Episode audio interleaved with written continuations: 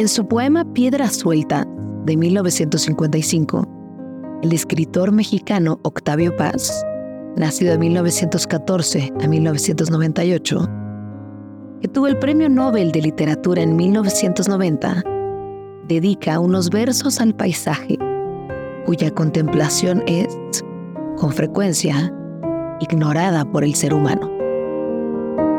Paz nos recuerda que el ajetreo diario nos cega, no nos deja contemplar el paisaje, el lugar donde podemos ser testigos de esta, la armonía vital que busca el alma. Y dice, paisaje, los insectos atareados, los caballos color de sol, los burros color de nube, las nubes, rocas enormes que no pesan, los montes como cielos desplomados, la manada de árboles bebiendo en el arroyo. Todos están ahí, dichosos de su estar. Frente a nosotros que no estamos, comidos por la rabia, por el odio, por el amor comidos por la muerte.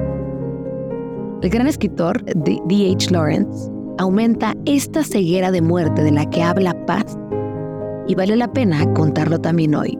Y dice, oh, qué catástrofe, qué mutilación del amor cuando se hizo personal, un sentimiento meramente personal.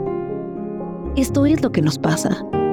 Estamos sangrando de raíz porque estamos separados de la tierra, el sol y las estrellas.